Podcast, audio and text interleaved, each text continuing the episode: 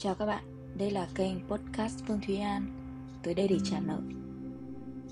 Nếu ai đã từng đọc hạnh của mình Chắc chắn đều nhớ tới bài thơ này. Tên bài thơ là Không hiểu được. Yêu thương anh, em gửi cả nhà băng. Để mỗi phút lãi thêm bội phần nhớ. Nếu em đòi chắc ngân hàng phải nợ. Trả sao cho đủ nỗi vô bờ không tên.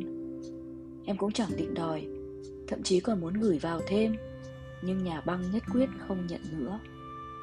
Chẳng gói ghém nổi, em để trôi trong gió, Tràn cả ra biển, cho sóng đánh xô đi.